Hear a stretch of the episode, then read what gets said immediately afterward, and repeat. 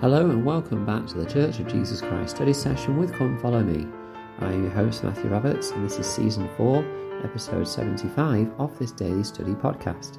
Thank you so much once again for joining us today as we conclude, oh no, we continue our study. We've still got tomorrow as well, um, but we are looking in the last chapter of this week's study in Genesis chapters 37 to 41 in the week of March the 7th to March the 13th. And today, as I just mentioned, we'll go into the beginning of Genesis 41 but it's quite a lengthy chapter, so we'll conclude that one tomorrow as well. So, today uh, we learn that it is another two years until uh, Joseph is retrieved out of the prison. And so the butler forgets him for two years. And at this time, Pharaoh dreams two dreams, and it involves um, the seven well favored kine, which is basically cows, um, and they were healthy, uh, and they stood on the river bank and they ate and the ill favoured and lean fleshed kine did eat up the seven well favoured and fat kine, so Pharaoh awoke. Uh, and then, again, this time, he has a second dream which indicates seven good and then seven bad, overtaking those seven good. Uh, and Pharaoh awakes again. Now, I suppose for us, one thing to learn from this is that if we are to receive revelation, whether it is through a dream, whether it is through promptings, whether it is through other people um, answering those dream, uh, answering those prayers or or guidance, then we should probably listen to that. Uh, and Pharaoh, to his credit, um, does take this into account. He is his spirit is troubled, and he does what he has been taught and raised, and his culture tells him to do, and that is to get all the magicians of Egypt and the wise men and get them to interpret it, but no one could. And then, and then in verse nine, I love this uh, it says, Then spake the chief butler to Pharaoh, saying, I do remember my faults this day. So basically, he is embarrassed. He's realized that he has forgotten to talk to Pharaoh about Joseph, how he was unjustly imprisoned, and what Joseph is able to do. Uh, and so the butler shares the experience of the butler and the baker uh, with Pharaoh. And straight away, um, he in verse 14 says, Then Pharaoh sent and called Joseph, and they brought him hastily out of the, ju- the dungeon, and he shaved himself and changed his raiment and came in unto Pharaoh.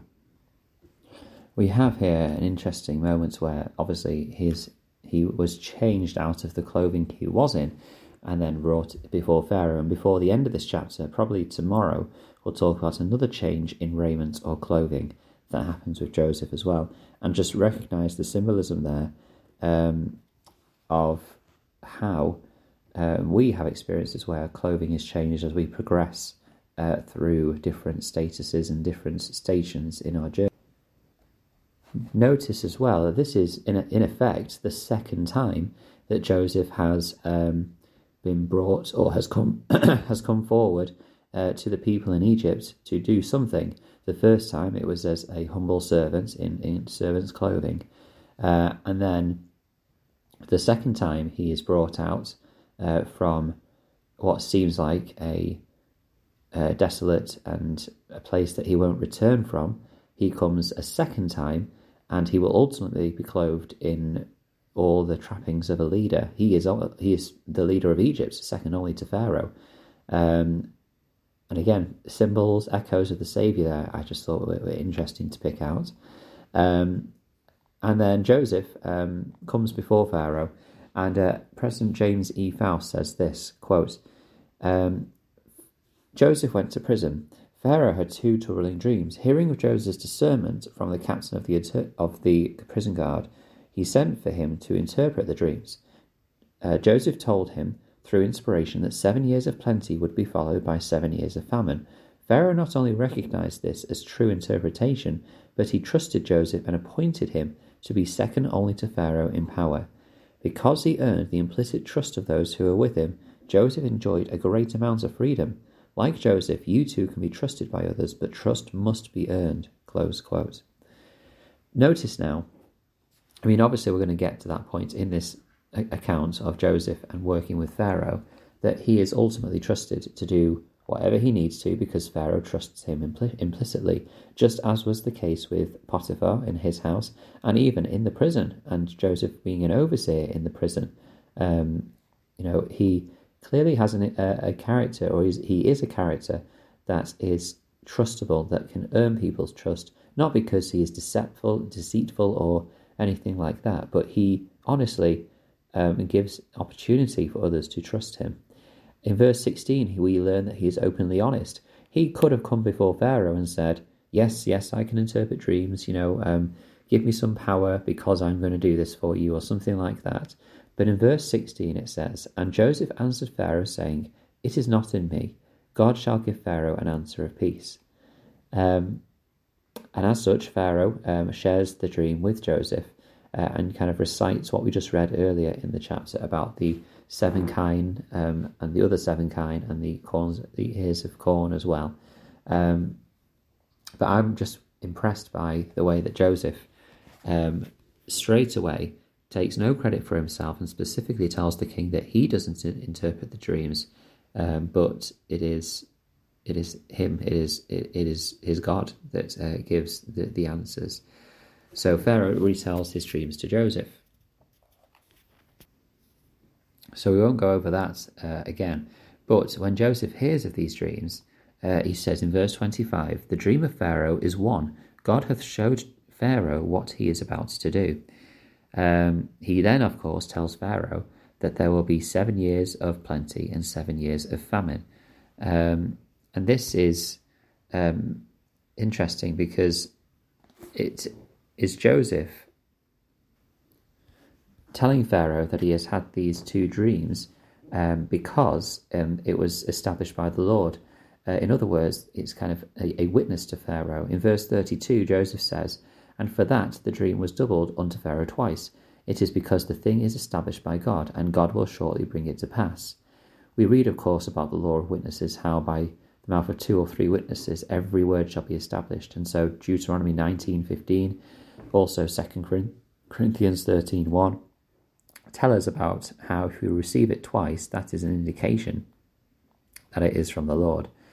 Um, so we know that there's going to be the seven years of plenty and seven years of famine.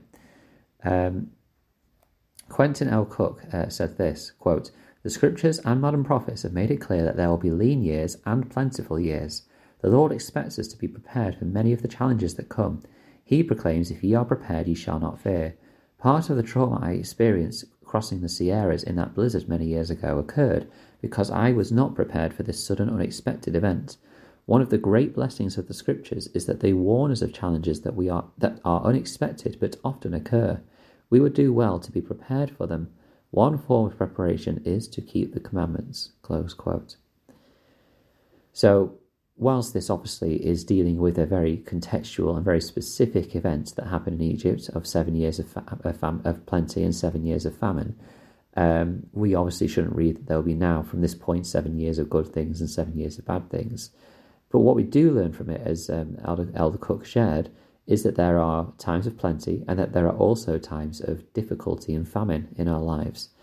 And of course, that famine shows itself in different ways. We are looking at past couple of years of unprecedented world events a global pandemic, um, unrest, and war in Europe for the first time um, to this level since World War II. Um, that it is um, a very different and very difficult time.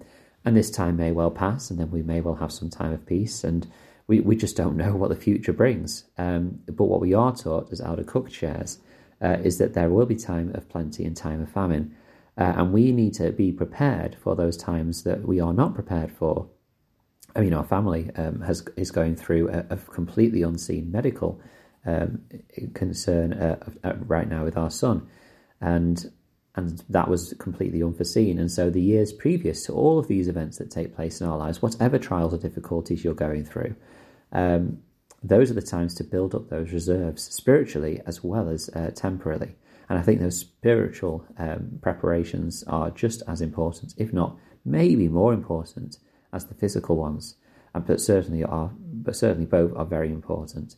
And so, learning from this experience of the Egyptians, I think, is a well worth thing for us to do. If you are going through a time right now where things seem to be settling out, then prepare, make preparations physically and spiritually. If you are going through a difficult time, try and draw upon those preparations you've made. And if you haven't been able to, try and put something small away each day to be able to prepare, be prepared for other times, perhaps.